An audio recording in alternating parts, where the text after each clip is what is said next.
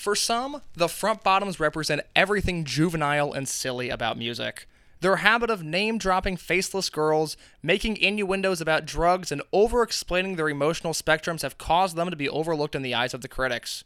Front Bottoms fans have been hiding out in the bunkers of the pop punk battlefield, waiting for their moment in the spotlight, because there's another subsect of people that look at the Front Bottoms as a band that represents change.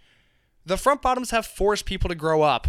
Those faceless girls are fully sketched out and formed in the mind of the listener. Those innuendos have become a harsh reality, and the emotional overtones have become the only thing keeping their listeners grounded in reality.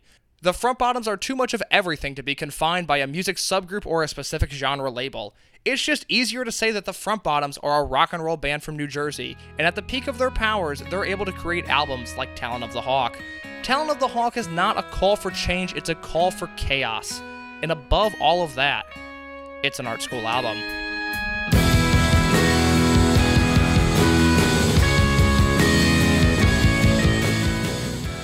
And we are back. Welcome to another episode of Art School Albums. And today, we are discussing one of my favorite records of all time. There have been a lot of albums we've discussed on the show of, of bands I like, of albums that I love, but we have not had the combination of my favorite band and my favorite album by said band. And we're doing that today, and we're tackling that with one of my favorite people. We're tackling that with Nathan Hatfield. Nathan, how are you? Hey, Case. I'm good. How are you? Oh, I'm good. You sound real confident behind the mic right now. That was a good start. I always do. Oh, Nathan. Uh, a few things off the bat. First of all, we're both from Indiana. Correct. You are from Fort Wayne, Indiana. Fort Wayne, Indiana. I ran into you two summers ago in Fort Wayne, Indiana at a front bottom show. And the album we are discussing today is Talon of the Hawk by the Front Bottoms. Do you remember this interaction? I do because I was super confused by it because it was at um, a record store. Neat, neat, neat records. The homeboys at Neat Neat Neat. And um, by the way, I'm pretty sure if I remember correctly, there was a girl who was on The Voice like three years ago. Her dad owns that record store. That is that is correct. Although they recently sold the record store, they now have new owners, and that girl that was on The Voice, her father now no longer owns the store. oh, did not know that. So I don't know why you know Fort Wayne politics better than I do, but because I still follow them on social media. Oh no, I don't. Um, I follow record stores that I haven't been to on social media, so one that I have, I am definitely connected to them. Neat Neat Neat Records showed up, and I was so mad because there's this another record store in Fort Wayne, a more uh, well-established record store called Wooden Nickel, and there's like three locations, and it's where I went all the time as a kid because my mom loves records and stuff, and like that type of whatever, and so uh, we went there, and then like Neat Neat Neat popped up, and I was like, how dare you? What are you? Who do you think you are? Why are you coming on my turf? Turns out, great record store. Great record store. I had a really good time there the one time I was there. I picked up uh, the Front Bottoms EP that had just come out, and and then I also grabbed uh, Bad Religion's Generator, which is my favorite Bad Religion album, and I remember putting it down on the counter. And the guy going, huh, nobody's ever bought these two records before, which statistically, yes, because one of them was a new album, but he said it in a way of like, what a weird combination. And I, that has stuck with me now two years later because I'm like, I don't think that was that weird. It wasn't. Like, they're different sounding bands, but kind of in the same stratosphere. Yeah, no. And it, it wasn't like Jack Black and High Fidelity. It wasn't like a cool like record store guy behind the counter going like, "Oh, have you heard uh, the new Strokes album? It sucks." But it was like, "Oh no, I don't think that's that weird." I don't think I'm gonna be honest. I don't think a cool record store guy exists anymore, That is true. uh, or ever really existed. I'll be honest. Like, Well, they air quotes around did. cool, Yeah. yes. They were all like dicks. But hold on. We did meet at Neat Neat Neat. Yes. And I was very confused because I didn't know why you were there. Because I was, I went. I know who you are. I'm with my friends in my hometown. Why are you here? I know you're from Indiana, but I know you're not from Fort Wayne. that is true. and then you're like, no, we're just here to see the front bottom. I was like, so am I. This is crazy that we're here at the same time to do this. Yes, my takeaway from that experience was I saw you, and I think what happened was I think we waved to each other before the show, and then the front bottoms played for like 40 minutes, and then after the show we bumped into each other, and my recollection of the experience is we had a very brief conversation of like, "How are you? So good to see you."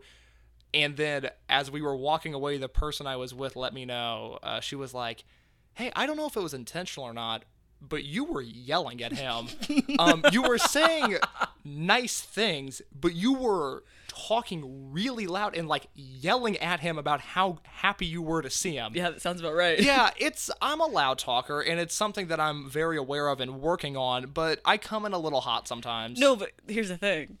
You're not a loud talker because as you know, as I know, and everyone we know, I am the loud talker. You were saying that before we started recording that you were afraid you were going to be too loud, but I maybe it's because we know each other and we've known each other for almost 3 years now, but we don't necessarily spend a lot of time around each other, Correct. which is just by happenstance. It's Yeah. not a choice that either of us are making, at least to my knowledge. Yep. Um but I don't consider you to be like a very boisterous person. I I think you're very opinionated and you're not afraid to share things, but I don't look at you as like a loudmouth, but I could be wrong. Well, it's not like a it's like a loudmouth in the sense of like uh when you hear when you're far away and you hear my voice, you know it's me. That's fair. It's like one of those. It's like uh that's like the only way I can explain because you know we had survey together. Like it's just like one of those moments. Like you hear me, someone hears me talking, and then it's like, oh, it's fucking Nathan talking again. It's not like a Yeah, but I always welcomed your voice. yeah. That's you're one of the few because it gets old after a while. I am well, I live that life. That's I also understand, true. yeah. But yeah, no. Also, it doesn't help that like when loud people get together, they get louder. That is true. When they get excited, like when they get excited, they just get loud to say. It. Like uh, when I see people that I know who are loud, I start yelling when I see them. you got to hit their level. Yeah, you. There's like an energy there or something or whatever. But nevertheless, yeah, Well, no, loud we're- people. We're loud talkers, which is one thing we have in common. Another thing we have in common, we both love the front bottoms. I that concert. I remember that concert. And another reason why we saw each other there is because I was like, "Oh, cool! You're here at this concert. You're probably going to the concert tonight because they were performing in Fort Wayne that night." And you're like, "Actually, no. That's the reason why I'm here is because I can't go tonight." I was like, "Oh, because I got a double hit of the front bottoms." Yes, it that sounds so lovely, and I wish I would have been able to attend that show. The person I was with, unfortunately, had a college orientation the next morning, and she did not want to stay out late and then wake up early the next morning. Lame. But she was driving, so that was the situation that Where we was had. she orientating at? South St. Francis? or- IUPUI. Oh, ugh. lot of lot of very specific Indiana talk in this episode so far. I It's- think people are going to be really into this. Well, IUPUI is Indiana University, Purdue University, Indianapolis. If you guys really need to know, I didn't know what the last I stood for. Yeah, I, I typically just say Indiana University, Purdue University. I. nope, it's Indianapolis. Okay, it's, well, it's, well. it's, the, it's the Indiana campus. I'll take your word for it. So the front bottoms, Yes, sorry. Yep, the front bottoms. very good band. Do you remember the first time you heard them? I do. I was thinking about it because I was like, oh, I'm coming on. I have to actually like remember these facts because I can't just be like, no, I've just known them my entire life. Um, it was. I got the music. I learned of the front bottoms the way I learn of any new music in my life, and by that I mean the Hamilton, the like the original Hamilton Hamilton soundtrack. Mm-hmm. I heard it. The, I heard it the same way, NPR. uh, I heard the Hamilton soundtrack because it was released on NPR that morning, and I was like, "Oh, cool!" And that's how I first heard it. And uh, the Front Bottoms, when they were releasing this album, they did a Tiny Desk, They did a tiny desk. and that's how I heard of them. Is that they were on NPR. You were a big Hamilton guy, Nathan. I don't want to talk about that. That's not what we're here to talk about. Okay. Um, but yeah, I was. you look at your watch. I gotta go. yeah, no, I was a huge, I was huge into Hamilton because it was like the year I just gotten out of co- like high school, not college. It was like around that time, and I really loved musicals and I really loved political history. Two of my two two of my favorite things, and it was also like before it gets like got all the shit that it got. It was like it's a legitimately good musical. All right. Also, like, hate to pull this card, but as a person of color. oh, we're getting into that early. I yes, see. we are. We are. As a person of color, like just a show that was like about something that I cared about that only had people of color in it, other than like King George, who is like though everyone else in that show is a big like idea of like you know racism. Like King George is kind of really kind of up there, and so like just to have that show be a thing and have people to actually like the show, I was like, oh, this is dope. Um, so that was that. There's a big siren that just came by. This is what happens in, when you record in the South Loop of Chicago. Um, uh, musicals are something that I actually want to tackle on this show at some point because I don't necessarily respect the medium at all. which It's- is fine. Like, there's no like, what like whatever, man. You don't have to like musicals. no, and but I, I don't have to, and nor will I. but you should. Um, That's what I'm learning is that there's a lot of people who I want to have on the show because I think they're very entertaining. But when I approach them about the subject, I had somebody tell me, "Well, I only listen to the Beatles and musicals. Okay, that's b- bullshit. And they're a great person. I, don't can care. look I don't past like that. I can't. I don't know who they are, but I can't look past I it. was like, oh, okay, that's okay. We'll do we'll do that later. Then we'll Yeah. tackle that uh, at some other time. Yeah, no. Bef- I, there's a difference between being like liking musicals and having um like and having musicals being your personality. Yes, for sure. And I think that's where like theater kids like draw the line like in this like that's where like there's different groups of theater kids come into play. It doesn't matter. We're here to talk about not this. We're here to talk about something else. Yeah, so you discovered the front bottoms through their NPR Tiny Desk show. Yes. For my money, one of the best Tiny Desk concerts there has ever been. That one, the Lizzo one, the Sesame Street one, um uh There's a Sheryl Crow one that just came out recently, and I'm a big Sheryl Crow guy. Are you really? Unironically, love Sheryl Crow. I think she's incredible.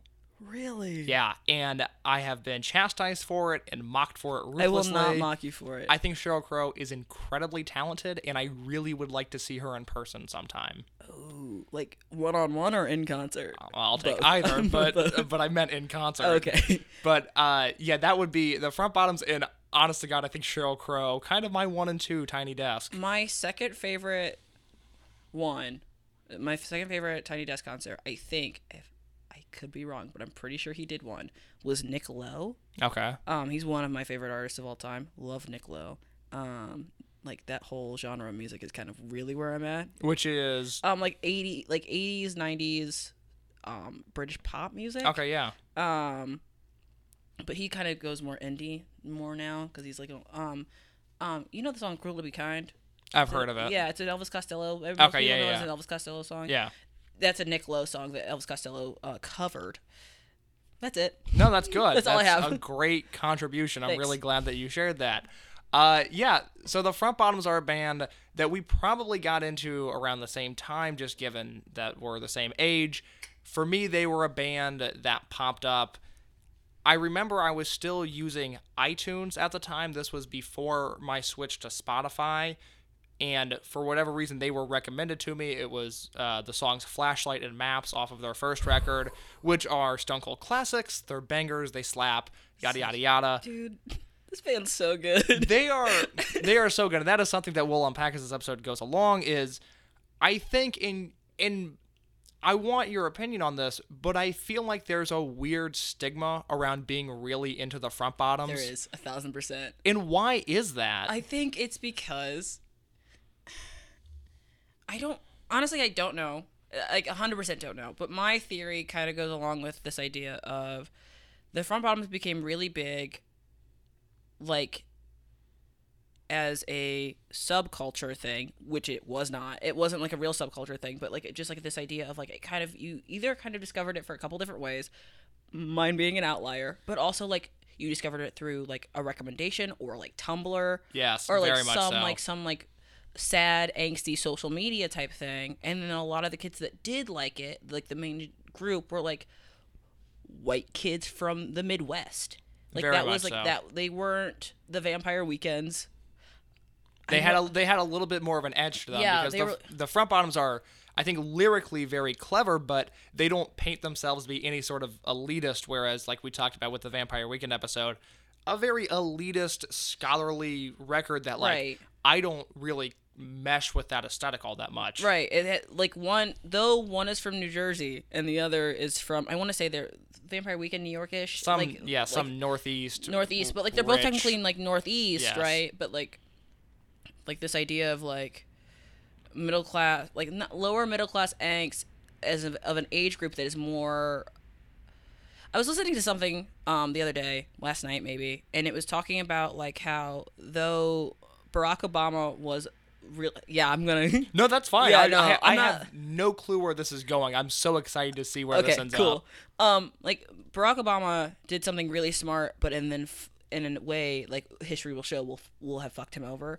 Which is that he got young people very very excited about his election and like being elected and him being the first black president and all the stuff in 08. Um, and then fucked over the young people once he got into office, which he did. Like he really kind of ended up being like more of a middle down the line type of guy and kind of going pro bank and in scenarios where he shouldn't have and like being pro, you know, pro the system more than people thought he was going to be. Um, and that kind of happening after the economic crash, um, kind of thrusted kind of young people into this weird kind of idea of like we're fucked. Mm-hmm. And like Vampire Weekend didn't do that, and like all of like the emo music and all of like My Chemical Romance and all that stuff had already passed. Like Green Day had already passed, and I think like there was like this thing about the front bottoms that felt fresh and fre- felt new, but also you're just like, oh yeah, me and my friends are all kind of fucked and we're all kind of sad and we don't know what we're doing, and also we have no money and our parents have no money and I don't know what to do. Well, and sonically, it was a perfect storm. This record came out in, in 2013? 2013, Yeah. right? You know, May 21st, 2013. So Yeah. we're kind of in the summer of that. And we've talked about in the show previously of the emo revival of 2014 and these bands like Modern Baseball Right. and Joyce Manor and Sorority Noise and, and whatever band of the scene you latched onto. The Front Bottoms. I've always felt like, or maybe a step removed from that, that for whatever reason they weren't one of those bands, and it could honestly just be that they weren't from Philadelphia because Yeah. most of those bands were Philly From- bands, yeah. but they were a huge catalyst in sparring a movement that if you don't if you weren't there it's not even a blip on the radar like you don't understand it but at least for me i that is when i got into all of this music and i was experiencing this and for the first time in my life a lot of things were happening where I was starting to become very aware of my emotional vulnerability and how I wanted the world to perceive me. And I was, uh, I, I tell people, and I don't say it as a joke, but I tell people that I didn't really have friends until I was 16 because I look back at all of my relationships before then and they were all very unhealthy and I was being mistreated by a lot of different people and then around the time that I turned 16 which is the same time that I started to get into a lot of this music I don't think it's a coincidence that I realized I had value as a human being that wasn't necessarily not being appreciated because that makes it sound like I'm putting myself on a pedestal and I'm not. No, it doesn't. But I realized that I started to surround myself with people that genuinely cared about me and it made me rescope and kind of change the way I was living my life to where uh, I felt like things were worth doing and I, I wanted to be able to leave the house and not cripple an anxiety. And uh, it just so happens that the Front Bottoms, more than any other band, became the soundtrack to my personal growth, and they still are. Right, and I actually think for me the same thing, which is as much as I do love this album, there they had like an EP and stuff out before this. Yes. That I also you can't find anywhere anymore. Like you can only find it like through like illegally downloading it, which I have all of their music still. Um so I own it, is what I'm trying to say. Nice. I legally downloaded it. And Nice. when I was in high school, come after me, FBI. I Yes. dare you. Which that real quick, the front bottoms have a weird lineage of album history because some people will say this is the fourth record in the front bottoms catalog. I say it's the second because they released two records, I Hate My Friends and My Grandma versus Pneumonia. Yep. But those were self-released. and they're good though. They're very good, but purely digital, self-released. I start the lineage with their self-titled record because that was the first one that came out through a label and was distributed and in a more I don't want to say legitimate because that puts down DIY artists, but Right, but it was you a it was an it was a real album. Yeah. I hate I hate my girlfriend. I hate my I hate my friends. I hate my friends. I, I promise I know their music. Um guys. I'm a real fan. I, I swear. swear, I swear. Um, I hate my friends. I, I think, as much as I love this album, I think I hate my friends is actually probably my favorite album of theirs. That's a very hot take. It that's is. A, that's a purist take. That is something that I will only see uh, deep in the archives of r backslash the front bottoms. Yep. Yep. That is a Reddit level hot take. I just think I, I think it's because it's so pure of an album, like, and not anyone who knows me also knows that like my music taste uh skews not anywhere near this really. that's what I wanted to know was kind of Um, what are you what are you listening to uh, other than the front bottoms? At this time, or just in general. Give me at this time. at this time, um, my music taste has was exactly the same as it is now, basically, um, and has as it's always been because um, it's mostly like old a- a- classic music, classical music, not classic, but like uh, um, like Billy Joel, which is an album I actually wanted to talk about originally, was a Billy Joel album um, called Glass Houses. and let the record show Nathan changed his mind. I, did, did. not make him change his mind. I did change my mind. I it was like, oh no, you know what I should talk about? The front bottoms, because me and Kiss both love the front bottoms. and a good choice by you. yeah, I was like, oh, this is what I feel. I was like, oh man, you really messed up by saying Billy Joel Glass Houses. So I was like, it's not '88. Like you can't just be like, I want to talk about this classic college album. when you when you sent me that message, I it it took me aback a little bit. I was like, hmm, okay. I mean, Yeah. I'm okay with it, but, But- weird. weird choice. Well, see, that's the thing is that all my music taste is really old, and not like because I think old music is better music, but it's just the music I grew up on. Like, I have three tattoos. Um, one of them is a Jimmy Buffett tattoo. Like, I have an actual Jimmy Buffett tattoo on my body. Okay, before we go any further, Yes. I need you to explain how and why. Okay, so it's actually sweet and sentimental, so no one can be shit for it. But there's a song called Jolly Mon Sing. It's a lesser known uh, Jimmy Buffett song. It's a deep cut. You're a real fan. It's a deep cut. Uh, and it's a deep cut. But also, he wrote a children's book. Him and his daughter, I believe, wrote a children's book based off this song. But I've known this song my entire life because my grandmother loves Jimmy Buffett and my mom loves Jimmy Buffett. So me and my sister love Jimmy Buffett. And there's a line in it about um, the Jolly Mon gets guided by Orion's lucky stars, and so I have Orion's belt on my on my arm on my left bicep. Is that what they're called? Yeah, the Um, biceps. Yep, the bicep. And it's three. It's Orion's belt, but it represents my mother, my sister, and my grandmother. So it's actually kind of sweet. and no one can give me shit about it. all right, all right. Tattoo number two. Yeah, and tattoo number two, oh, tattoo number two is a um, it's a dagger and a bow and arrow. No, it's just a bow. Not an, no, it's just an arrow. It's not a bow. It's an arrow. It's your tattoo, not Yeah, mine. I, I know, I know, I know. I'm just freaking out. I'm looking at Case like I don't know, man. I don't know. um, it's uh, a dagger and an arrow, and it's based off of uh, Dungeons and Dragons campaign, also known as Critical Role. Uh, which, if you know me at this point, you know him. I talk about it all of the time in the last six months. Um, but I got that one because it's from the first campaign, and there are, are twins on that campaign named Vex and Vax. And me and my best friend both love that show, and we identify with those characters very, very heavily until we got the tattoo together. And then the third tattoo is it says it's on my wrist, it's on my left wrist, and it says I A F Y. And when we took Foundations 2, Which had- is a Columbia College Chicago class. Yes, Nathan, com- Nathan and I are so ingrained in the lingo of art school that you know I we just we just throw out foundations uh, too. Foundations 2. Yeah, Comedy Foundations 2 with Jen Ellison, who is a professor. who I- uh, is my number one at trying to get her on the podcast oh, right now. that'd be so good. I'm gonna I'm gonna coerce her into it. hey Jen, if you're listening, please come on this podcast. I don't know what music you talk about, but I need to know, and so I need you to come on.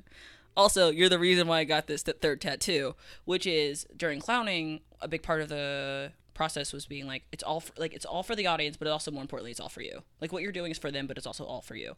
And so I got IAFY on my wrist, facing me, saying it's all for you, because it was at a point where I was like, we're going to talk about this as well. Nathan has mental issues.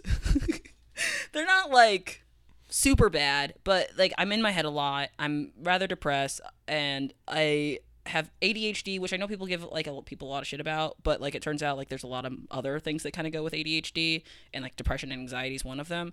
And so like I have a bunch of mental stuff and like realizing that comedy as much as it I get in my head about it being for everybody else and remembering that it's all for me as well is very very important because I forget and then I stop doing stuff because I'm like I can't do this anymore. It's it's it's too much pressure doing stuff for everybody else. Um, so so I have it's all for you tattooed on my wrist as well. Those are my three tattoos.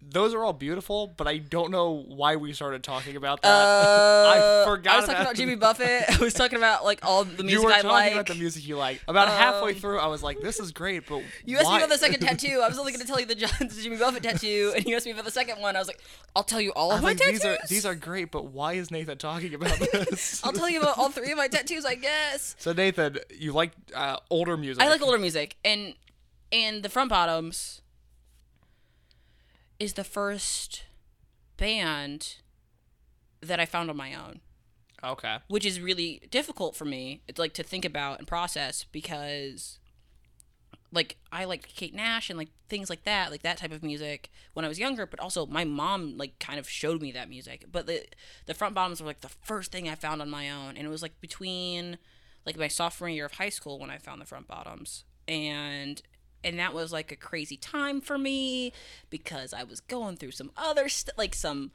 body dysmorphia type stuff and like all like gender nonsense and all of this all of this. And so i was like what? Cool. I'm now going to officially start my angst phase. And then i found the front bottoms and then my life didn't get my life got better. And it's like not at this it happened at the same time not because of and it's just this album itself is such a soundtrack to that um and it's just great and i love it. And but yeah the majority of the music that i listened to at the time i found this was was just a whole bunch of old music. And um the front bottoms were like one of the first bands that i found on my own but it's also kind of one of the only bands i ever really found on my own. Like other than like not much of my music sense has changed. Like any other music like any other band in that genre no idea who they are people keep telling me to listen to modern baseball no idea who they oh, are. you got to get in on that. People love to tell me about modern That's baseball. right up your alley. Have no idea who they are. I'm like, and then I'm like, they broke up apparently. So like, and people are still really sad about oh, it. Crushed. And I'm like, sure. Actually, devastated like, about know. it. Still, I'm like, almost four years after the fact, I'm crushed Yeah, about no. it.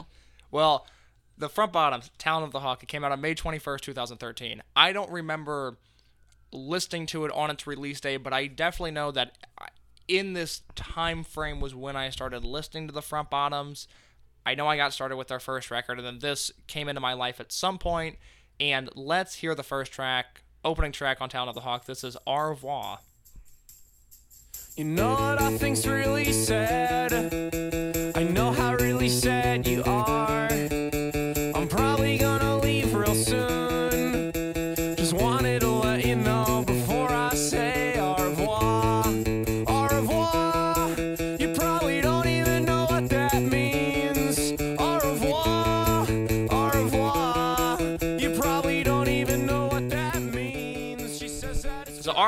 Kicks off the album. It's a very short song. It's the shortest on the record. It goes just under two minutes. And uh, Brian Sella, the lead singer, simply said, uh, "There's a great commentary track to this uh, that that goes along with this, which is the band." I'm assuming in a similar setup we're in, where we're huddled around microphones in a very small room. But Brian is going, "In this song, man, I just." I just felt like writing it. Like this song just was nice and cool. It's not the most in-depth Nope. album commentary I've ever heard, but he notes in this song that he wanted to experiment with different languages, and this was the best way to do that. I find it to be a fascinating opener, not necessarily because it's a great song, but I think it is a great table setter of what's to come. Nathan, how do you feel about the opener? I love this song. You're gonna hear me say this every single song, Uh, but yes. I love this song. Um, I will say goodbye to someone and go au revoir, and then I go, you probably don't know what that means, but I'll say it to myself, and they'll go, what? I know what? I know French. I'm like, no, I know. I this this line has been ingrained in my brain for years now. I'm sorry, I can't help it. It's the Like, only it's thing I think of when I hear that phrase. Taylor Swift had a tweet recently where she said it, and the only thing I think was like, is Taylor Swift listening to the front Yeah. bottoms? And then because like it's, and it's still. I did listen to the commentary album, but it was really hard to listen to uh, because I'm not very good um, at listening to things on their own. Like I'm really good at like watching things and listening to them, but I'm not really good at listening to things on their own.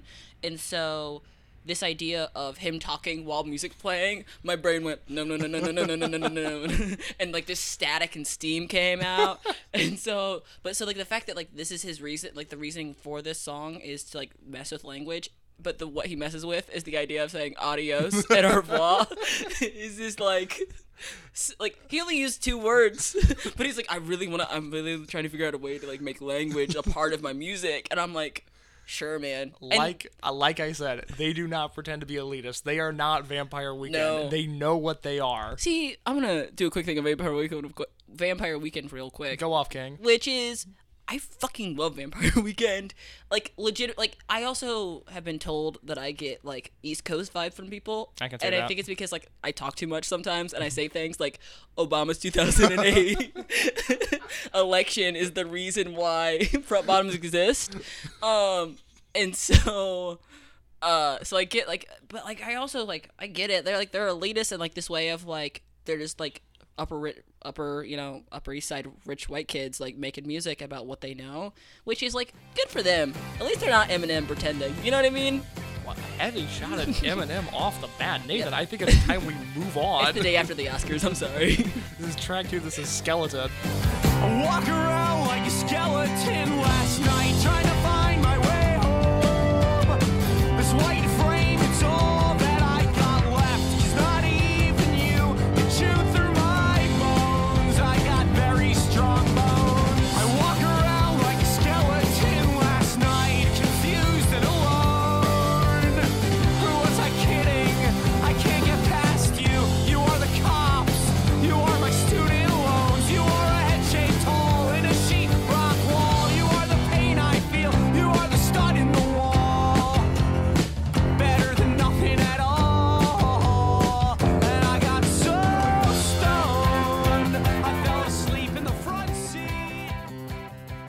If we really want to keep on hitting the Obama in 2008 point home, I really feel like uh, the line, Who was I kidding? I can't get past you. You are the cops. You are my student loans. Thank you.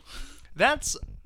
I guess we're hot off the heels of Occupy Wall Street at this time. Yeah, that felt bit. uh, uh, strangely political for a front bottom song, even though I don't necessarily think those were their intentions. I I'll say this. I think I think the front bottoms are political. Um, I don't think they are political in like a meaningful way, Okay. but I think they're political in that idea of like they have rage about the system being fucked up in whatever way, but it affecting them on a local level and not on, like a global level.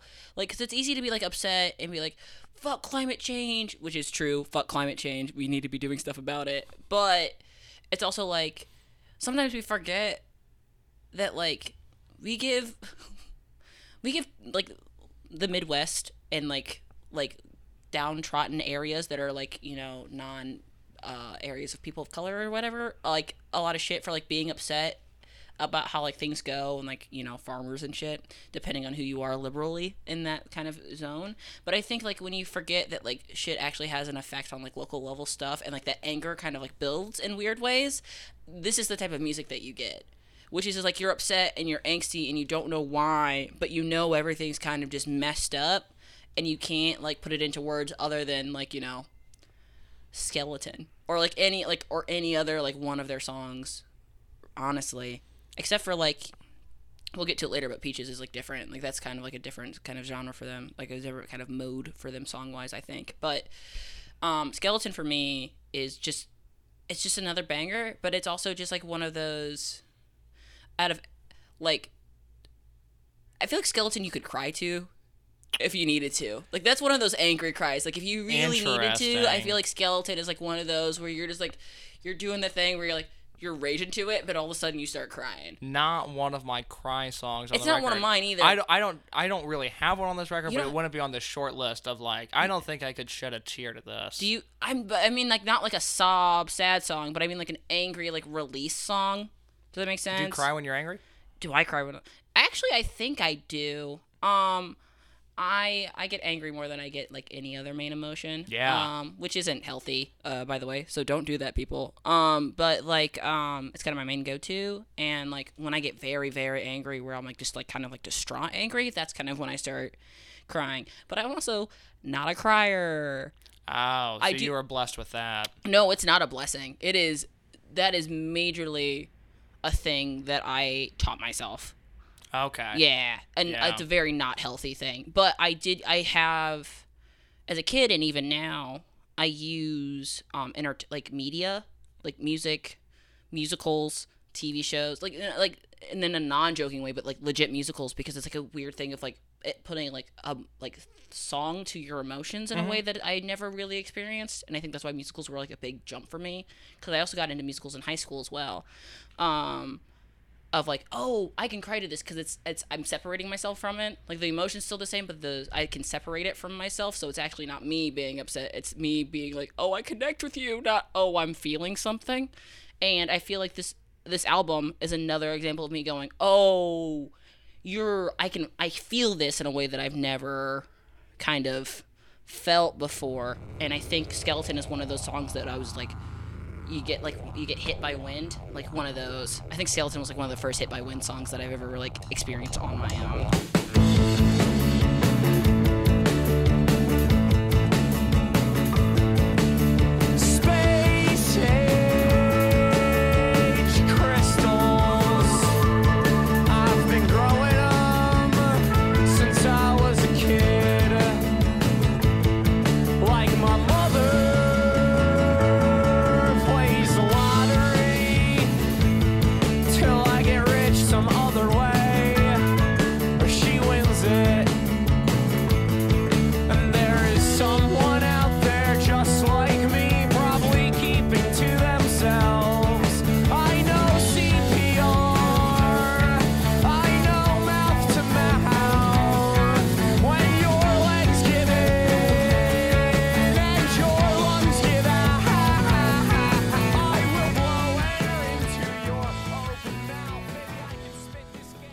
Verse. Yeah. that entire verse that whole like i know it's technically only is it technically the second verse would it technically consider the second verse What? Which exact verse are you referring oh to? i'm turning oh, okay swear to god uh oh and there's something i'm reading it from my phone um and there's someone out there just like me probably keeping to themselves i know cpr i know mouth to mouth when your leg- legs give in and your lungs give out i will blow air into your open mouth baby i can spit this game all day except for that last line what the fuck dude Yeah, so that is I would consider that the chorus. This is the third song. This is "Swear to God, the Devil Made Me Do It," which for a long time was the working uh, title of this album. yeah The record ended Did up being called record ended up being called Talon of the Hawk, and here's why. This is a quote from lead singer Brian Sella. He says, "I have this thing with pocket knives. I think they're kind of cool. I was sitting in the van and I drew this pocket knife. My girlfriend and I were watching Twin Peaks, and there was this police officer on the show that's called Hawk. I thought that was a badass nickname, so on the picture with the pocket knife, I wrote underneath it Talon of the Hawk, just because it popped into my head and I thought it was kind of cool. As it was getting close to the time we needed to make a decision on the album name, I found the picture with the pocket knife that I had drawn in the van coming back from recording. I just said the name and everybody kind of just agreed, and that's how it came up, or that's how we came up with it. So they decided against Swear to God the Devil Made Me Do It as the name of the album, but we ended up getting a track here. Nathan just read the lyrics of the chorus, which for me, this song, I love this song. Song's which real good. I will say it after every song. We love, I think, I at least for me, I love all the songs on this record. Um, it is the front bottoms at their most front bottomest. I understand why if you're not in love with this band, if you don't totally get the vibe that they're going for, why this song might annoy you. Because yeah. it is it's a lot to take in of you know uh, maybe using cpr as a metaphor. We're saving somebody's life. Are we kissing? Are we sad? What is it? There's a lot happening in this song but i'm all about it. I, dude, I'm gonna keep saying it this way, and you know that's what I know I'm serious is when I start saying "dude" too much, because I don't know, Dude. dude, because I don't know how to connect. so I'm just like, "Dude, you don't understand right now, okay?" And it's just me like slightly sobbing. Um, but this, I don't know how to explain it because it's just a kind of like. It's like a pure emotion that I, I think that I finally allowed myself to feel around this time, and that's why this album's such a big deal to me. Um, but this song's so good. Also, who starts off a song with space age crystals? Like what a like you're setting up a story and it's like really good. Um there's a reason that uh, there are pictures on the internet of like front bottoms lyric generators of just like if you put a girl's name next to an 80s toy with an adjective like that sounds like a front bottoms lyric because Oh yeah, it, does. it really That's a good does. joke. That's a good joke. I like that one. That's a good bit. That's funny. It really does. And it's why with this song, I, I go back and forth on my my love of this song because there are times where I hear this and I'm like, oh, this is the best song on the record. Then it's weird in the week that I was listening to this, preparing for the show, which it was such a pleasure to listen to this with a purpose instead of just having it on like I always do. But it was like, oh no, I'm doing something now. But it was a song that for whatever reason didn't resonate with me as much, and I think that's because I I began to build this narrative, which I think is accurate of like this is not the song you want to show people if they don't know the front bottoms and you're trying to get uh, that person into them just because it is it is them at their most it is a very excessive song with what they are striving for. I think for me, the most disappointing thing about this song and this entire album is that it doesn't hit the same anymore.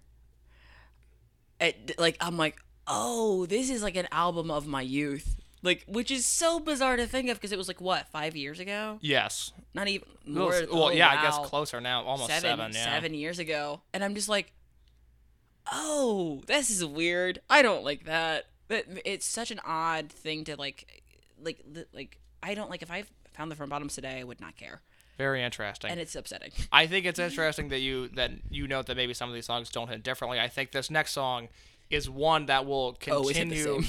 it will continue to resonate for generations to come. This is the fourth song. This is Twin Size Mattress. This is for the lions living in the wiry, broke down frames of my friends' bodies. When the floodwater comes, it ain't gonna be clear, it's gonna look like mud. But I will help you swim. I will help you swim, I'm gonna help you swim.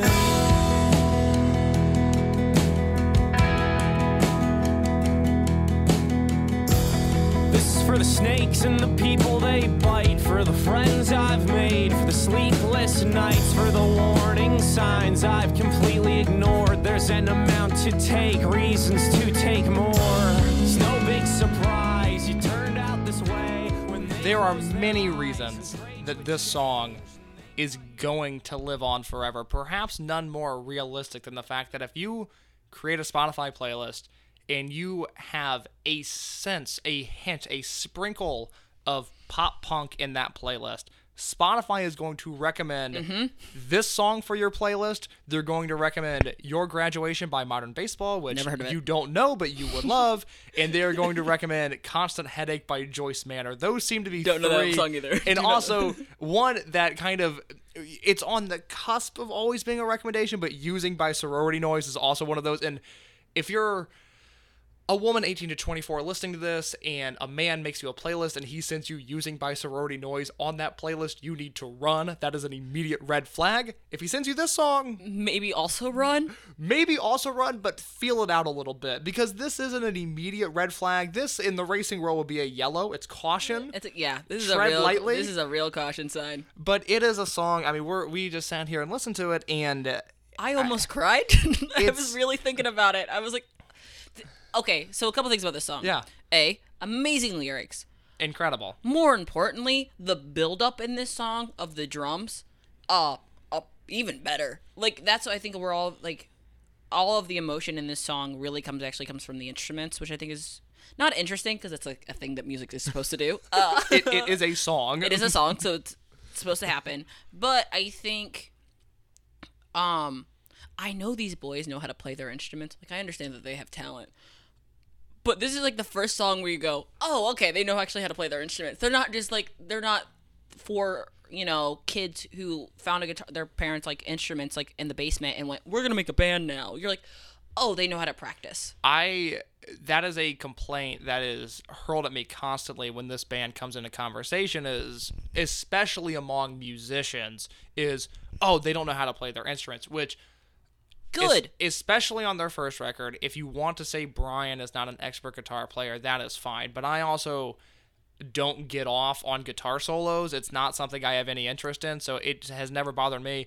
On the other hand the drummer Matt is a terrific drummer and I Right. really actually don't think that's debatable. He is a legitimately great drummer and it, it really shines brightly on this song which I I, I complained a few episodes. We did Idles' Joy as an Act of Resistance, which I don't know if you know that record or not. I do not. I did not listen to that episode. I'll That- be real honest. No, that's okay. That's okay, not good. gonna hurt my feelings. Um, but I, I did a whole. I complained about how one of the songs on the record to me is exactly what alternative radio was missing, and how more stuff like this should be played, which is not a unique issue to me, nor is it a unique issue to this generation that I don't like the songs that are being played on the radio.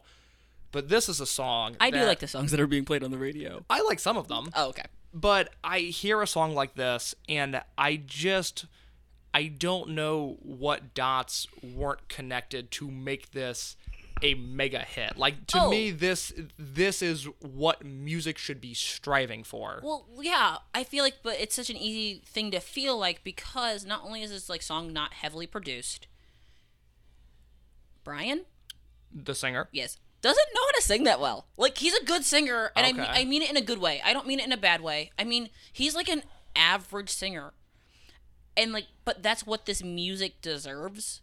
Yes, I Like, if yes, this- I'm very like- uninterested in singers that can properly sing. Like, if- I your voice needs to have some sort of character for me to care at all. If okay, this is gonna sound weird, but if like Bruce Springsteen sang this song, I don't have very modern references, guys. I'm sorry, but if like I was gonna say them or like NSYNC. No, Bruce like, like, like Springsteen. yeah, like either like e- NSYNC or Bruce Springsteen, and this is why I'll use them both, is because they both have very specific voice styles, right? One's a boy band, one's a '70s rock icon, icon, God, God, if you will.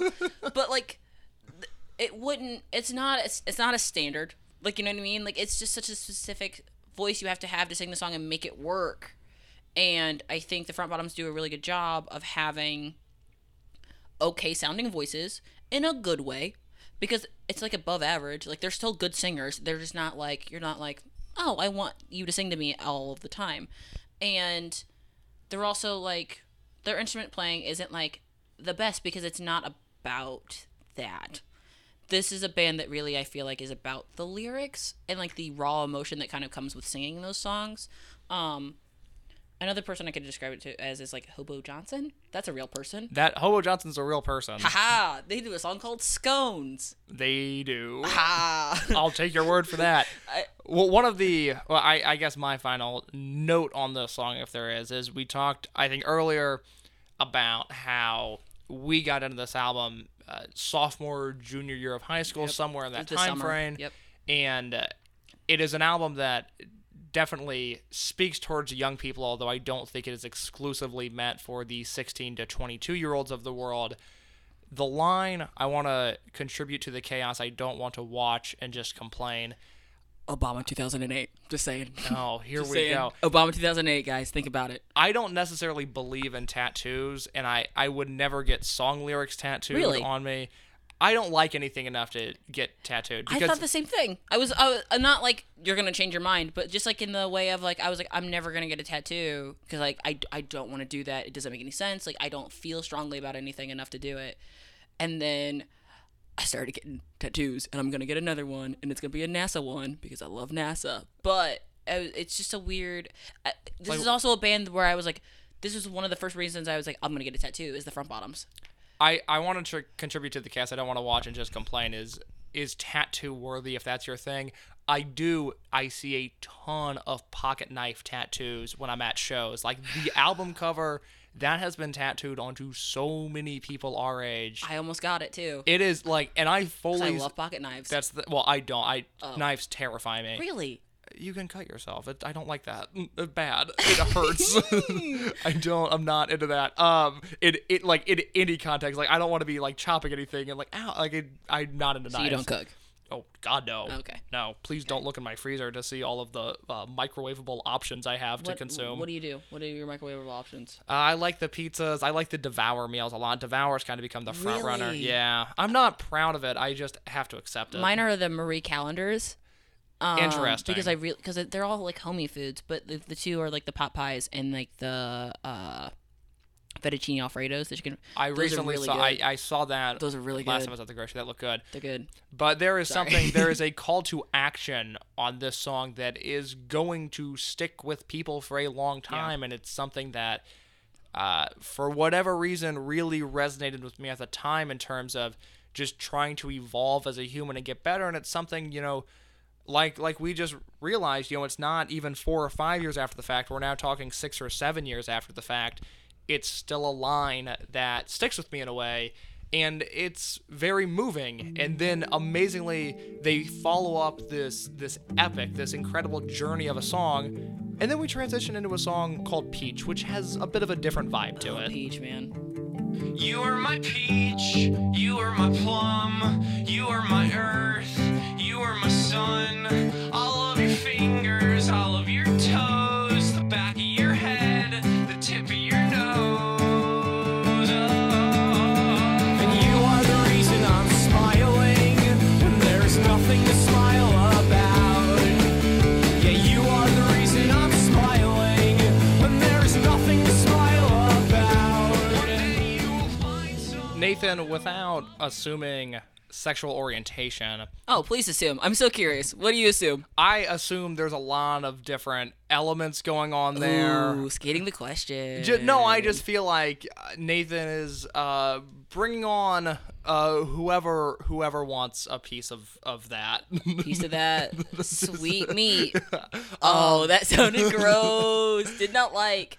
uh, you ever courted somebody with a song? Have I ever what? Courted somebody with a song? I. this is actually good. I'm glad you asked this question because here's a couple things. A couple things about Nathan. Um. Uh. As you've heard already in this episode, I'm not really good at expressing emotions in a normal human way. So far, so good. Okay, so good. Good to hear. Um, my this is not a song that was used on this, but a girl. This song A is such a good breakup song to listen to. Okay. Well, if you like, it, you think it's not, but then you're like, he's talking about like her finding someone better than him, and like finding someone who actually love him, love her like she's deserve, like deserve. Do you not listen to? no, I guess I guess I do. I okay. it's a double edged sword. All right, song. no, that's- it's this song could go like, oh, I'm not good enough for anybody. Try it. Yeah. Like, or I'm perfect for everyone. Please love me. You Um, say double-edged sword. I say it could be a multi-tool pocket knife. This song. you don't like pocket knives though. I don't like pocket knives. Not crazy about swords either. But anyway, so breakup Anyways, song. it's I consider it a breakup song, but more importantly, um, my I had I ended up I only did, didn't I didn't date that much in high school. Um, but the girl I ended up dating my senior year of high school, a she has a tattoo of a plum or a peach, can't remember which one, on her arm, and her best friend has a picture has a tattoo of the opposite uh one of those fruits because of the song. Um, but I got her into this band, and when we were in high school, and also in high school, to pr- pr- pr- prompose, if you will, Yes, to prompose. prompose, I made a, a sh- uh, I made a playlist that had in between it like me talking, so like a radio show. I made like this thirty minute radio show. That sounds like homework, quite honestly. It was. sounds like you gave her homework. I kind of, but it was like it was easy listening. It wasn't like it alright. wasn't a lot. Um, but I basically made her this whole playlist of all these songs on it. Not a lot. It was like five or six songs, but they were all like prom themed. But I kept telling her I wasn't gonna ask her to prom, just to be a dick. Classic. Um, but I was like, at the end of it, I was like, uh, oh yeah. Um, for, I forgot. At this point, I might as well just ask you since you listened to this entire thing. Will you go to prom with me?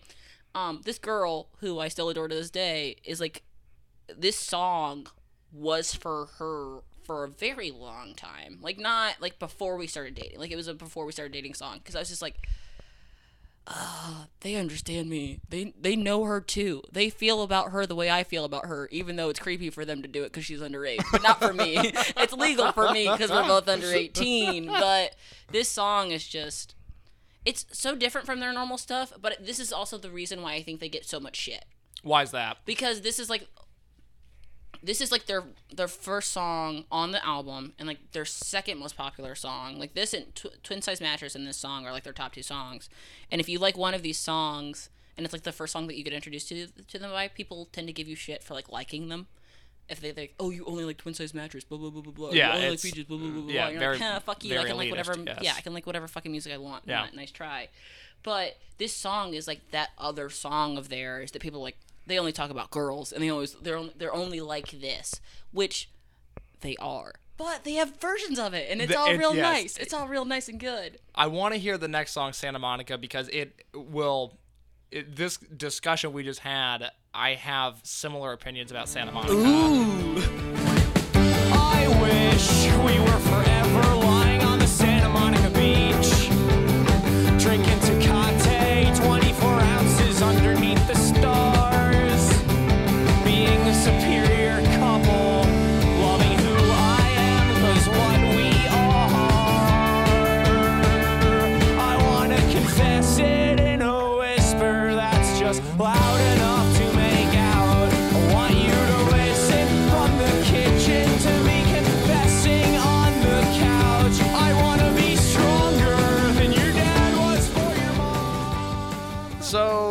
um, you mentioned Peach was a breakup song, and it got me uh, digging deep into uh, some former Spotify playlists. Oh no. And Um, so Nathan, things uh went from being in a relationship to being single uh over this most recent summer. It was a drastic shift in my life that I was unprepared for, and one of the coping mechanisms that I used was watching Nick and Nora's Infinite Playlist one day. Dude, What a movie!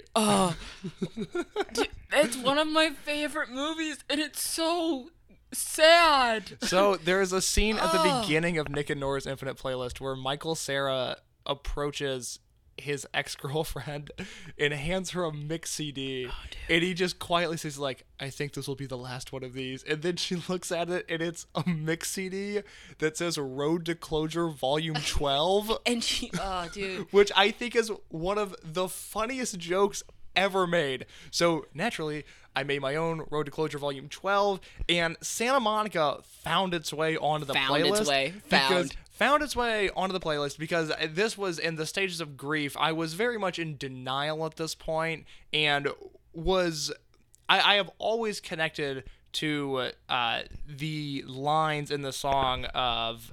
Uh, I want you to listen from the kitchen uh, to me confessing on the couch. I want to be stronger than your dad was for your mom, which is a mind blowing song lyric of even if your parents are together and have a good relationship like mine do, that is just something. Congrats, that, Case. I know I go to this school and I've got a healthy relationship with my parents. I feel like the Wow. outlier, but it is it, something shocking to me just to, to hear those words and to hear that phrase and that idea come to life is always something that has stuck with me.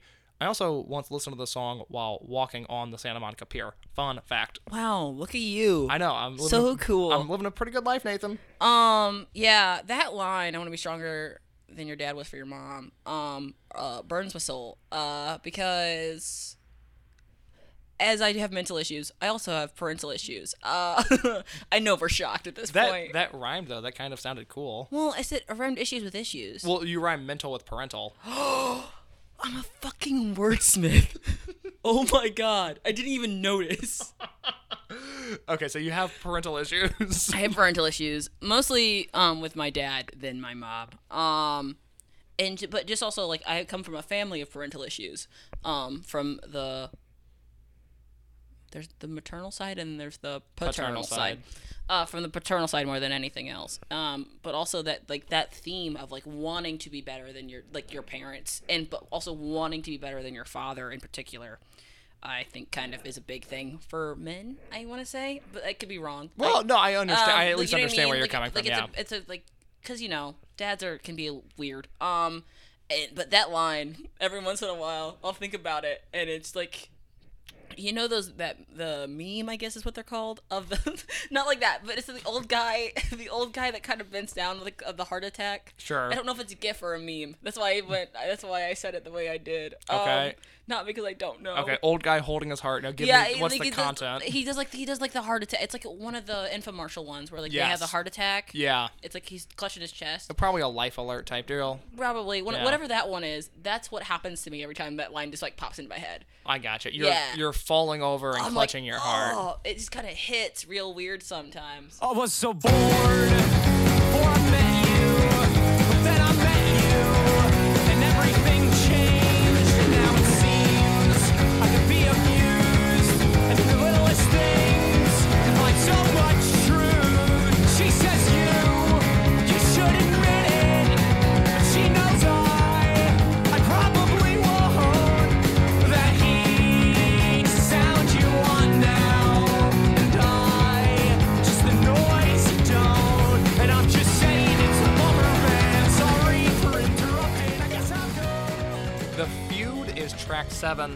It is. I was listening to the song, and I started to uh, uh, begin to think about this idea of the front bottoms as a band, and I, I wanted your insight on this. Of, do you think? uh, With the way, not off stage, not with their aesthetic, but when you listen to these songs, do you think the Front Bottoms are a cool band, or are they uh, too awkward for their own good?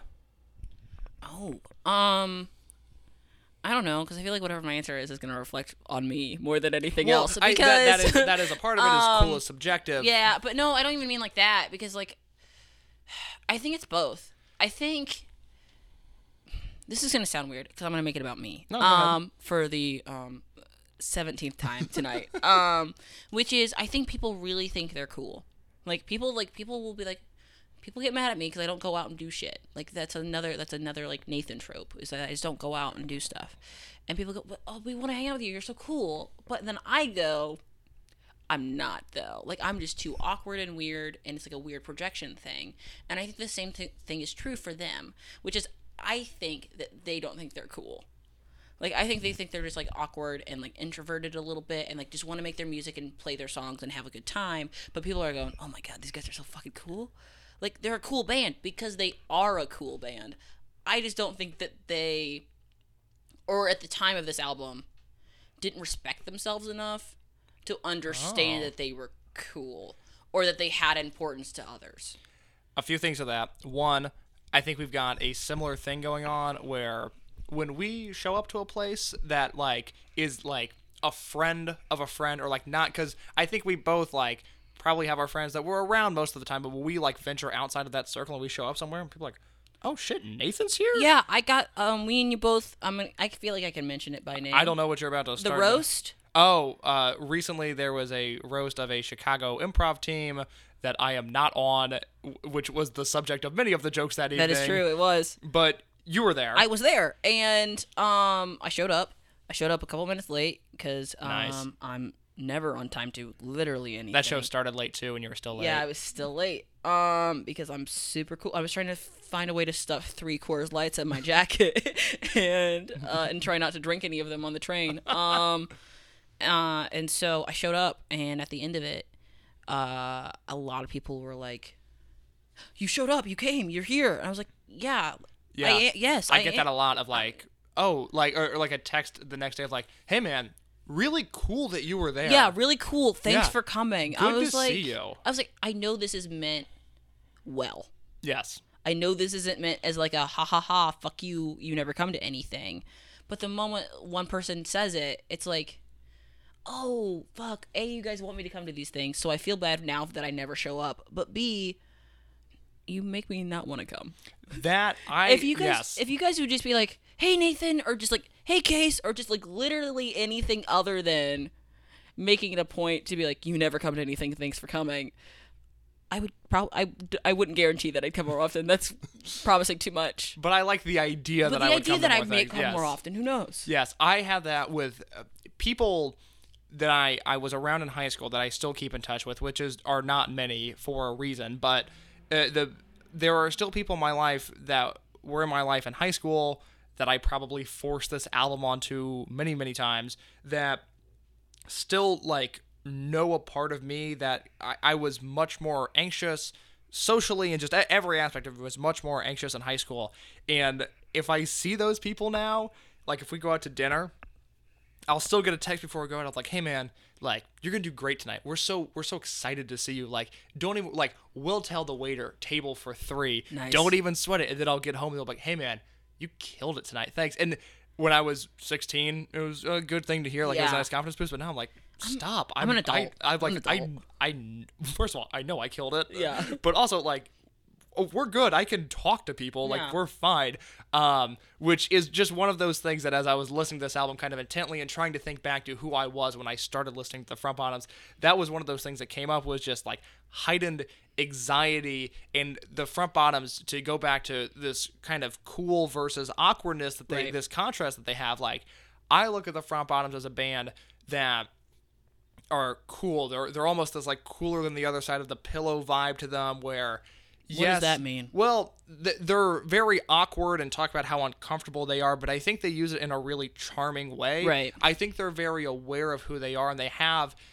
this confidence to them that I and almost a swagger to them that I think is a little undeniable. But the reason that I think this song sticks out so well is they get angry in this song, and Yeah. this song builds, and there's some aggression to this song that is certainly absent in Peach. And although there is a call to action in a song like Twin Size Mattress that builds and builds and builds, it's a little it's a little different in the feud. It's a song that really uh, conjures up some sort of emotion because I think is the best of the front bottoms, where they have a song lyric like "You're my girl, you're my baby, you're my homemade mashed potatoes, biscuits, and gravy," which is brilliant songwriting, but they're also tackling something at least very real in their own lives in this song, and they're able to bounce a balance rather a coolness and an awkwardness that I just don't think most bands, especially in this genre, are able to do. Right, and I think that it doesn't. It also helps because I just realized this while listening to this song just now, mere moments ago, is that they're building a story throughout this entire album. It didn't never cross my mind until just now. What's the in the in your mind? What is that story? I don't, not 100 percent sure, but it it just sounds like the beginning to an end of like an like a relationship into like an era, a life era, or a chapter of a book. But like you can like you can like the last three songs in particular, you can kind of like feel it happening, especially like twin size this and then peaches and like oh, I'm saying them of order, but like all this kind of happening all at once. I'm like, oh wait. He's going through the emotions of being a human being in order right now, and it took me us listening this, me going, listening to the words again, going, oh shit, yeah. Cast is I can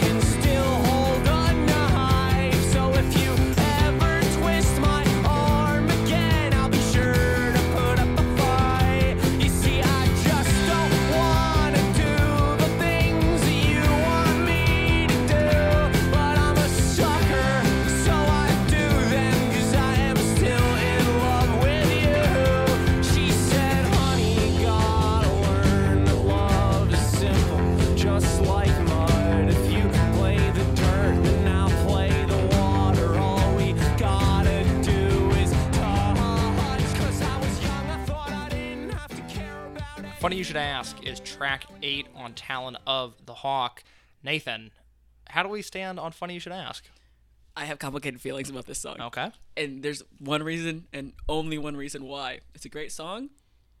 Um Come on Chelsea, speak a little French to me. Um Heard you spent two whole semesters drinking wine, while I was stuck in Jersey. trying to save some money. Um the problem with that line is that my mom's name is Chelsea and it's just like mm. one of those songs where you're just like I really want to connect to this song real hard. I really do, guys. like this and the song Chelsea Dagger by the Fratellis. Yes, very different song. Very different songs, but both have the word Chelsea in them. And Nathan's brain goes, no, no, no, no, no. nope, sorry, cannot compute. I love this song. This is the great song, song. This is the song that made me go from, oh, I like a few of this band's songs, which were probably flashlight maps and twin size mattress at that point. And then I heard this, and I went, oh, I'm going to listen to everything they have now. This was whatever hurdle there was, there wasn't much of one, but this is what made me lightly hop over that hurdle into uh, becoming fully engrossed in this band and, and being that way for five or six years now. It's also a song that right when I got into this is when I got my license. And I think the songs that you listen to when you first start driving have a weird sort of permanent connection. And when I hear this song, I for whatever reason, immediately start to picture my route home from school that I took for two straight years. Yes. Sorry, there's a person in the window, and I didn't know if they were staring at us or not, and I wanted to wave real hard, and I didn't know what to do. Um, yeah, no, this funny you should ask is one of those drive songs for me. It's Yeah. one like this album and and in total is a drive song for me, drive album if you will. But funny you should ask is just like one of those you're like, oh, it's summer and the windows are down and I'm driving somewhere and it's just a good song. Um, yeah, it is. Actually, I don't. I think because I had this album before I learned how to drive. I think. When did I learn how to drive? I don't remember when I learned how to drive. I think it was after high school. Uh, Maybe it wasn't. I don't remember. I don't remember. Okay, no, that's okay. Uh, I remember owning a truck for a very long time, so that's really kind of all that's important in that scenario. Very nice. Um. Uh, but this is this is also one of the songs that I would listen to all the time. But also, the girl who I had a crush on, who I went to prom with, but also was my girlfriend at one point in time. We would listen to this album all of the time. Yeah. Because she, could drive, and so we would listen to this album all of the time because it was just, and this song is just I don't know, man. I just I really love this song and I love this album, but You're speaking very positively of it, but you also you started to crumble there for a second. It was very strange to watch. because it it felt like it felt like for about three seconds that I was like, I think I've said the same thing about every one of these songs. No, no, no, no, I- and then I I, panicked that I know nothing about this band. No. or this album, and then I started thinking about the song Maps. that Na- was it. Nathan, let me let me give you some reassurance real quick. If you want to hear the words I'm saying, Nathan, I think you're doing a great job on this podcast right now. Oh, thanks, guys. No problem, man. Hey, Hey. let's let's move on to the next song. Oh, sounds good. Because this doesn't have the words Chelsea in it. Oh, thank God. This is Tattoo Tears, and we're going to start with the bridge of Tattoo Tears because I find it to be uh, fascinating in a way. This is Tattoo Tears off of Talon of the Hawk. Let's talk about how it fell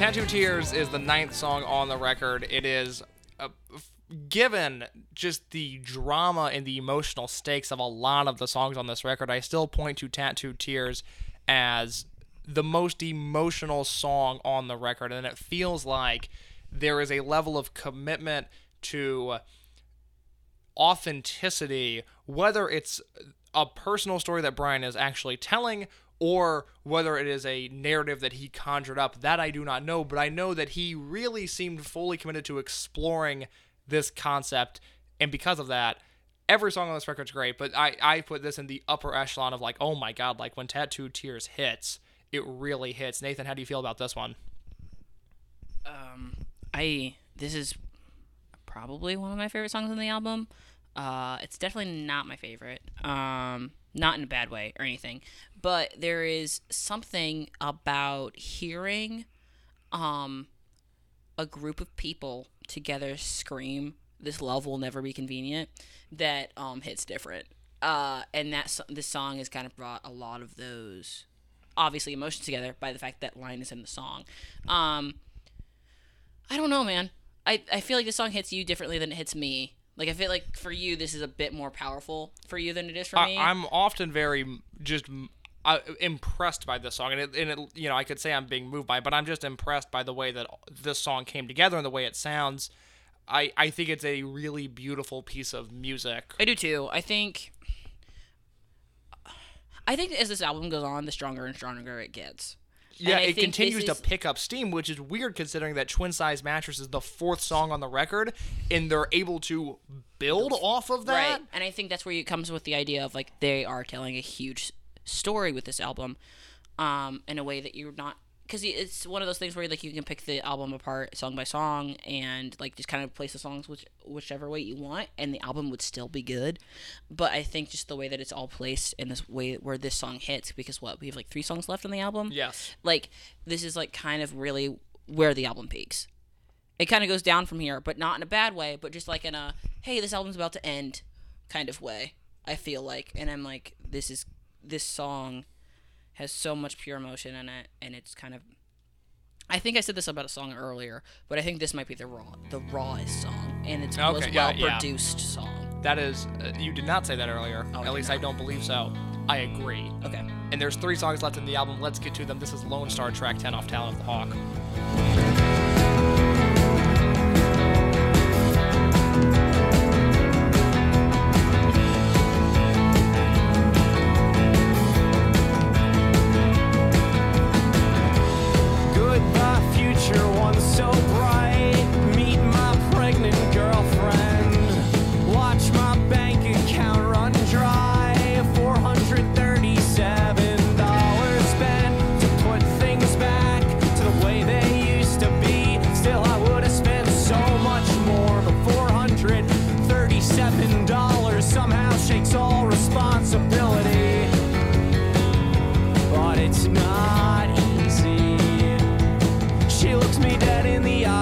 Says, Hey Brian, if you still believe in the Lord above, get on your hands and knees and pray for us.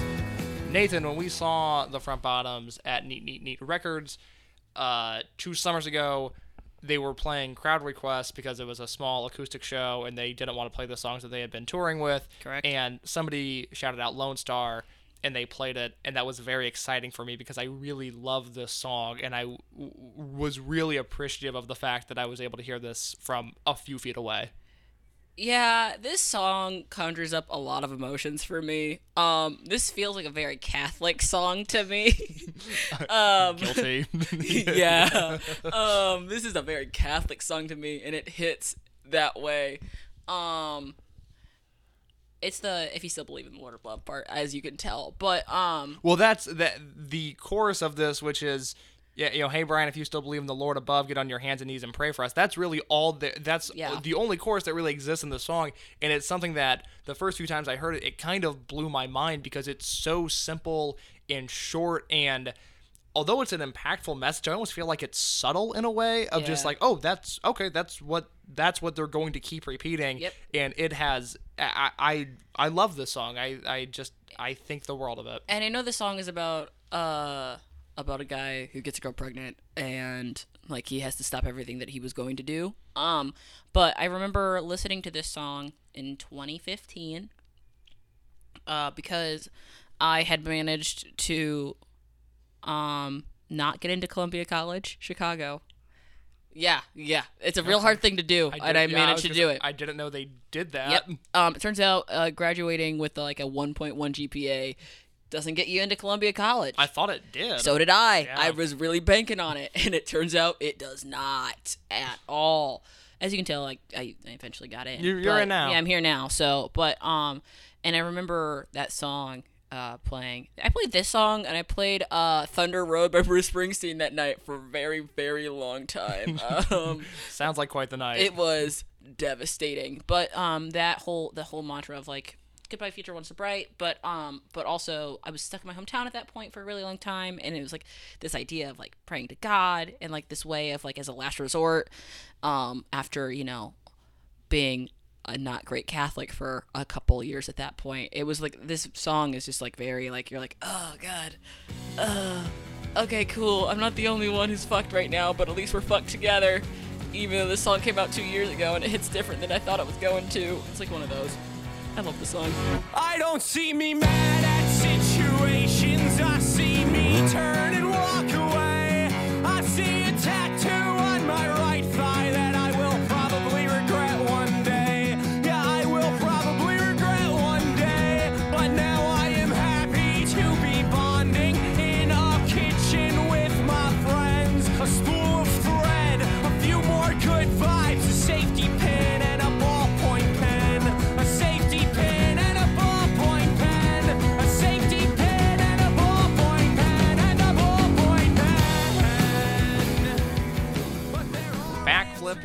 Song number 11 on Talon of the Hawk. This was a single for the record, and I know that because the music video features comedian Chris Gethard in it. And if there it does. It if- does. If there is a comedian that embodies the front bottoms, Yes.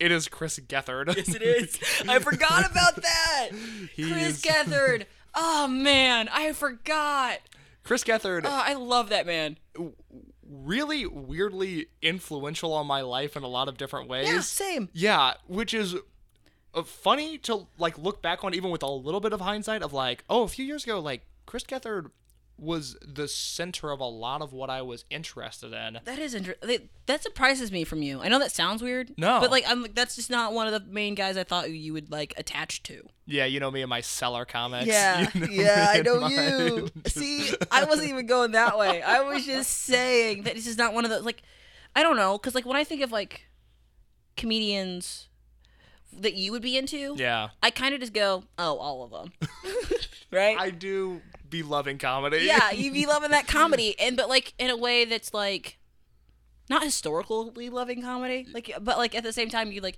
you would like the dudes from the cellar, but like and unironically, but but in a way, but in a way that's like endearing, like not in Yes. a way you're like they're I'm gonna mention a name, and I'm gonna I'm gonna give you a break to cut it out. Louis C.K. and go on. okay, cool. Um, uh, like it's just like kind of like that kind of group of dudes where you're just like, oh yeah, no, that makes sense. That case would like them, but like, and then like once you found out that they weren't cool, you're like, never mind, goodbye. kind of. oh no. so sometimes it's like, wait a wait a minute. Some, hold on. sometimes it's a bit weird, but yeah, no, I, but like and stuff like that. But like, I'm gonna talk about Chris for a quick minute. Yeah, Chris Gethard, go off. Like Chris is like one of those guys that I really attach Yeah, to. That makes sense. That makes sense. Chris Gethard, anxiety, Nathan. Well, uh, yes, I think I attached to Chris Gethard at a, at a point in my life where I was a little bit more relating to his emotional spectrum. Right. Whereas now, knock on wood, things are going pretty well. Nice. Um, I, you know, we all have our struggles, but I, I, You're not at Chris Gethard level I'm, anymore. I am not at Chris Gethard level. yeah, I am. I have been at Chris Gethard level since I was three. That is, uh, I'm sorry. that is terrifying. It's fine. I'm used to it by now. But like no, like it's like his music, his comedy and their music mix so well together that it makes sense that they would be in a music video together. Also, this song, um, reminds me of being in high school and having finally. It took me until my senior year. I know I'm like in a weird. This this album's in a weird spot for me because I started listening to it right as I was starting to get a group of friends, right? Yeah, so it was like ju- yeah, junior junior year was like when I was actually starting to like go, oh shit, people do like me. I can have friends with people. I can. But this album also kind of just paralleled that. But but my senior year was a lot of partying, um, drinking, a lot of all of that stuff. You lived it up. I lived it up as a person who you would not suspect to do so. Yeah. Um, or you would. I don't know. It depends. It depends on what you know about me. I Um, wasn't sure if I should disagree or agree. either, either one works because it's kind of the answer is both but this song is very much of like that vein of those memories and it's like one of those songs that if you're like if you put it in a teen movie it'd be too spot on but it would work anyways it's one of those songs and i really like that song also Very I really like chris so. gethard Really like out. Chris Gethard. and mike birbiglia hold on The- Mike Birbiglia. that one who i've always called burbig since i was a kid because he calls himself that at one point in time at the beginning of a album or something yeah, also his Twitter handle. that too. That- But like my mom introduced me to him when we were we were, yeah, I got introduced to a lot of stuff way too early. My mom does not know who Mike Birbiglia is. yeah, my mom was really good really into indie comics when I was a kid. Like uh Jimmy Fallon had a comedy album called Off the Wall or something. Jimmy Fallon did? Jimmy Fallon had a had a musical comedy album. Oh, no, I'm out. Um it was the the I remember the CD very well because it was based off the Pink Floyd album. okay. Um we used to listen to that in the car. Really? that and the Mike Mike album, Mike B album. I'm calling Mike B from right now, um, because he did a bit and still he doesn't do it anymore about he did a bit about the Iraq War, based on um his it was all about Wiffle Ball Tony. And me and my sister loved that bit so much. We would listen to that album all of the time in the car as well. Fun fact. Nathan, uh, thank you for sharing. No problem. I love a good Mike Birbiglia story. I do find him to be quite funny as well. Backflip is a song that reminds you of when you were young. And the final song on the record, Everything I Own, is a warning for the future about getting old. Let's hear a little bit of that now. Sometimes you get sad when we're together because you're not sure if you'll miss me when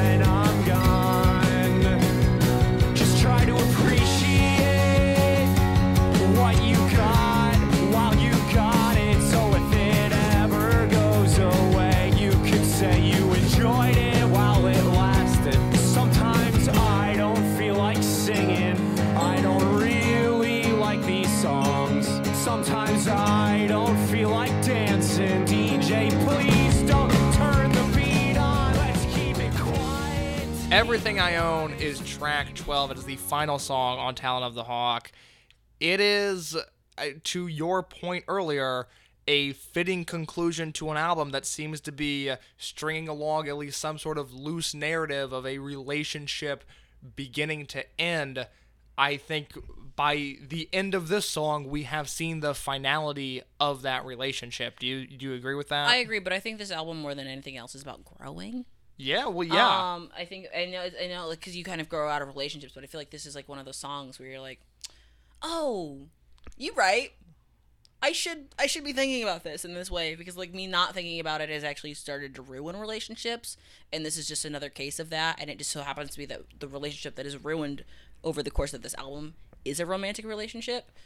Uh but this is like also I think this is like all the songs still hold up and this album still holds up but personally as a as a thing for me this is like that song that I'm like I'm more attached to now than I was in 2013, 2014, 2015. I think that's fair because I I agree with that idea that this record is about growth in some shape or form, and uh, this is almost a reality check in a sense of like, oh, that's right, I have to have my shit together. If Right. things are if if things are going to happen professionally, personally, whatever it is, you kind of have to have your shit together. Yeah. And uh, uh, I am I'm currently engrossed in the idea of correctness versus rightness, as it was a concept that was brought up to me last week that has uh, been forcing me to think a lot because uh, I think I live my life more going for correctness, and there's an argument to be made that artists should be striving for rightness instead. But I think this is, in a weird way, a song that reminds me of that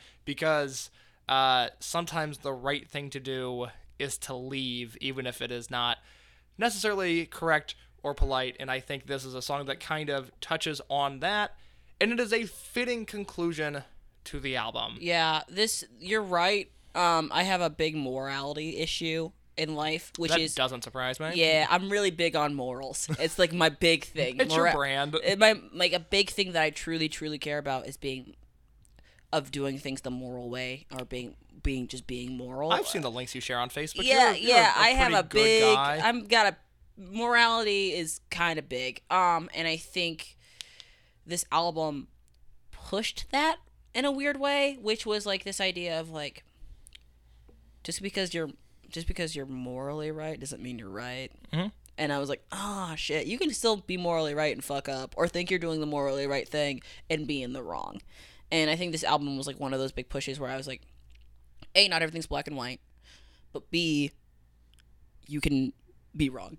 And you have to accept that. Eventually eventually you have to accept it and fix it. Because if you don't, what's you're gonna be screwed over, man. Like you're gonna be you're not gonna have anything, and you're not gonna have anybody except for your mom, probably. For you know what I mean? yeah. Like your mom's always your mom legally has to stand by you at all times. So that is the law. it's the law. It's the law of the land. And I think this song is like such a good end to this album. And I think this album is so stellar. And I used the word stellar for the first time, and I'm going to say in about 23 years. Uh, 23 years of the planet. I think this is the first time I ever used stellar in a genuine way. Good. Well, at 12 songs and 42 minutes, that is Talon of the Hawk. This is normally the time where I let you know what Pitchfork thought of the album, what Rolling Stone thought of the album, what NME thought of the album. But the thing about Talon of the Hawk, and it's what fascinates me about this record, is I think 20 years from now, even 10, 15 years from now, we are going to be reading oral histories of Talon of the Hawk, and we are going to be revisiting this album and looking at it as one of the classics. But the fact is, right now, if you go online, there is not a lot that is being said Really? about this record. It was not reviewed by any major publications. Uh, I'm sure, I mean, this is the type of record that at some point will pop up as a Pitchfork Sunday review when they do their classic content. But for now, it is not in the scope of music journalism in any way, which is so funny to me because this is yeah i think you're the perfect case study of this is this is not really your type of music but you love this album I love this album. and i think much. as as time goes on and we get further and further away from that release date people are going to come to the conclusion that this is a stone cold classic and ian cohen who is my favorite music writer wrote a review for the front bottom's fourth album Going Grey in which he says the following. He says whether it's 10 years or even sooner mark my words the popularity of the front bottoms will no longer be treated as a shocking development the day will come when we'll hear about how their early live shows became the stuff of local legend, or how Talon of the Hawk defined someone's entire 2013, or how twin size mattress inspired them to pick up a guitar. There are stories to be told about how front, the Front Bottoms became one of the most successful indie rock bands to emerge in this past decade. That is Ian Cohen on the Pitchfork Going Grey review, and I think Ian Cohen nailed it there He did. we are on the we, we are. uh, Do you know the band Neutral Milk Hotel? I yes, I do. Okay, don't yell at me. That was a genuine question. I do. But I think I like that one album that they have with the lady head. thing. exactly that one. I we are. This is a contemporary example of that, where we are just 1979. 1998 is when that came no, out. No, that was gonna. That's the name of the album. In the aeroplane over the sea. That's what I was. There's a song. There's, a song called Holland 1945. that one's a good song. That song I know. That's a good song. it's a good song. Thank you, Nathan. um, but I think we are on the the front line of this album becoming something that I truly believe in some way or, or fashion. And who knows with the way media continues to be splintered off into smaller and smaller fractions, what mass consumption of any kind will look like within five years. But I think this is something. This is an album that at some point is going to become a thing and whether it be uh our kids generation when they enter their art schools i think this is an album that is going to find its way into their record crates or into their mp3 files or whatever they have at that point that is the way they consume content C- cds will obviously make a CDs. comeback they're super practical It makes Um, no sense. I don't know why anyone doesn't have them anymore. I I, have think- thousands of them. this is an album that is going to stand the test of time, but we have nothing really to compare it to. So, Nathan, on a scale of 1 to 10, where do you rate Talon of the Hawk? Oh, where do I rate Talon of the Hawk? Uh, God, I want to say a ten because I think it is a ten. I also think it's a ten. And I'm gonna. I, it's obvious that I think it's a ten. I also think it's a perfect album, and I, don't. I don't. completely agree. I only think that about. I- I think I only think that about one other album, which is Graceland by Paul Simon. okay. yep, those were two. I think I have no follow up questions there. Glass. Actually, Glass Houses by Billy Joel, Paul Simon, Graceland, and Talon of the Hawks by the Front Bottoms. Perfect albums. The Holy Trinity. the Holy Trinity of albums. I think are perfect albums. Um, I think it's a perfect album. Can I, I, yes. can I say one last thing about this album and this band? please. Uh, before we end. We got some time. Go we ahead. do have time. Yes. Okay, because it's like one of the last last things I want to say about it, which is um, this band for me is very very important, and I'm very glad I founded this band. Not founded it. It did- It sounded like I said founded. I did not find. I didn't. This, they're not the reason. What Nathan hasn't told you is Nathan uh, produced this record and is the manager of the Front Bottoms. Yeah. No, you found this band. found finding this band changed my life.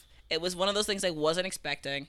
Um, because every once in a while you hear those things about being a teenager and what it means, and then when you're in it, when you're being a teenager and you're not, you haven't experienced that thing yet, it feels like it's never going to happen. And it happened, and it was awesome, and it was great. But was what was weird about it was that I remember the moment that it stopped too, which is the concert. That not that one, but the one the one that you didn't go to.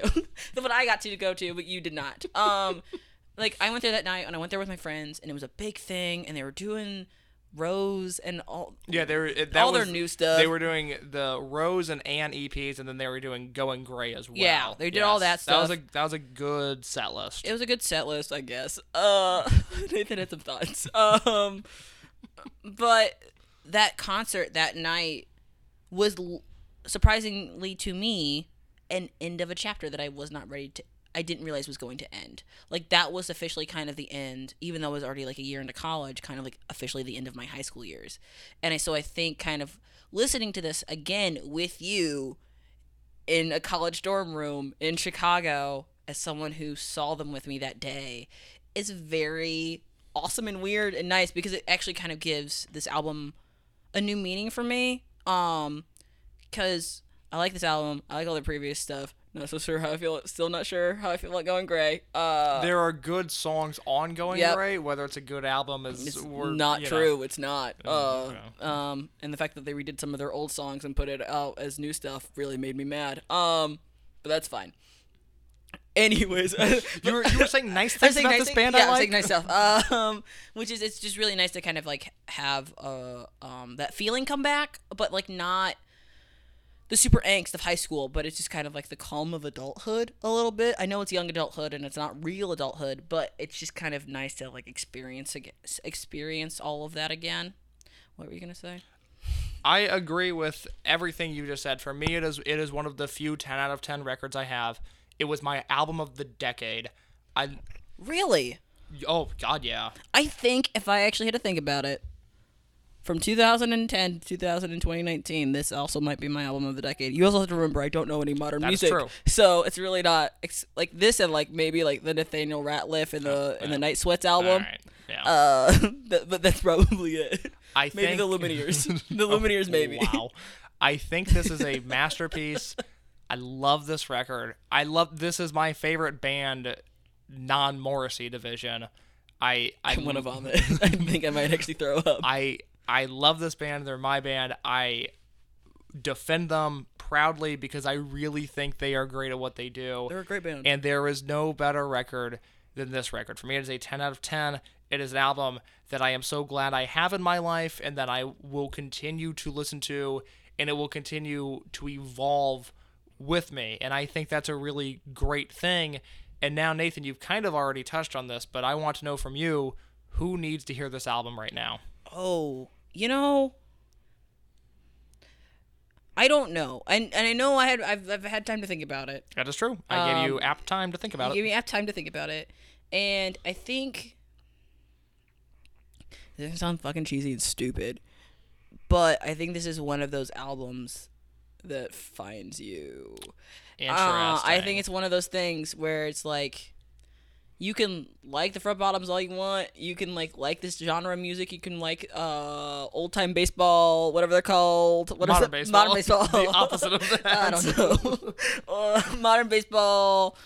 Blink 182. I don't know who else is in this genre of music. Sure. Uh, whatever. you Uh, can like those bands. you can like those bands and you can like all of that, but I think this album in particular and the rage that you have and the loneliness that you kind of have to feel to find this album and connect with it on a primal level that I feel like you and I seem to have been in the same situation when we found it. Um for it to hit that way, I feel like you it kind of has to be a surprise. Um I feel the same way about the book, The Catcher in the Rye. Um, Oh, that is a separate podcast that we will be having. Okay, good to know. because I think we have the same takes on Catcher in the Rye. which is well. disgusting. you should be embarrassed. I should be. I am. Every time someone asks me about who my favorite author is, and I go J.D. Salinger, they go, "Really?" And I go, "Yes." And it's not because of Catcher in the Rye, even though Catcher in the Rye is a good book. But read Nine Stories, guys. Nine Stories is also good.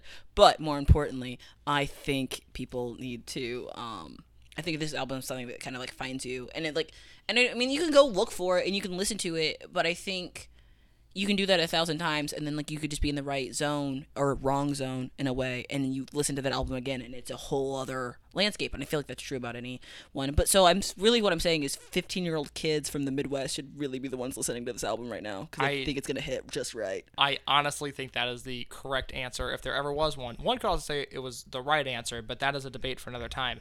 Nathan, what do you have to plug, what do i have to plug if anything? if anything um as you guys all know um if you know me i don't do anything um in my spare time uh, kind of his thing. kind of my thing. Um, but uh, eventually, sometime soon, I'm gonna plug my own podcast. I'm coming out with a show. Uh, don't know. It's, it's called something like a brother. Uh, don't know when it's coming out. Uh, probably like maybe a month from now. Who knows? Good. Um, but that's a thing that's happening. you gonna get me on that? No. I- Here's why, Case.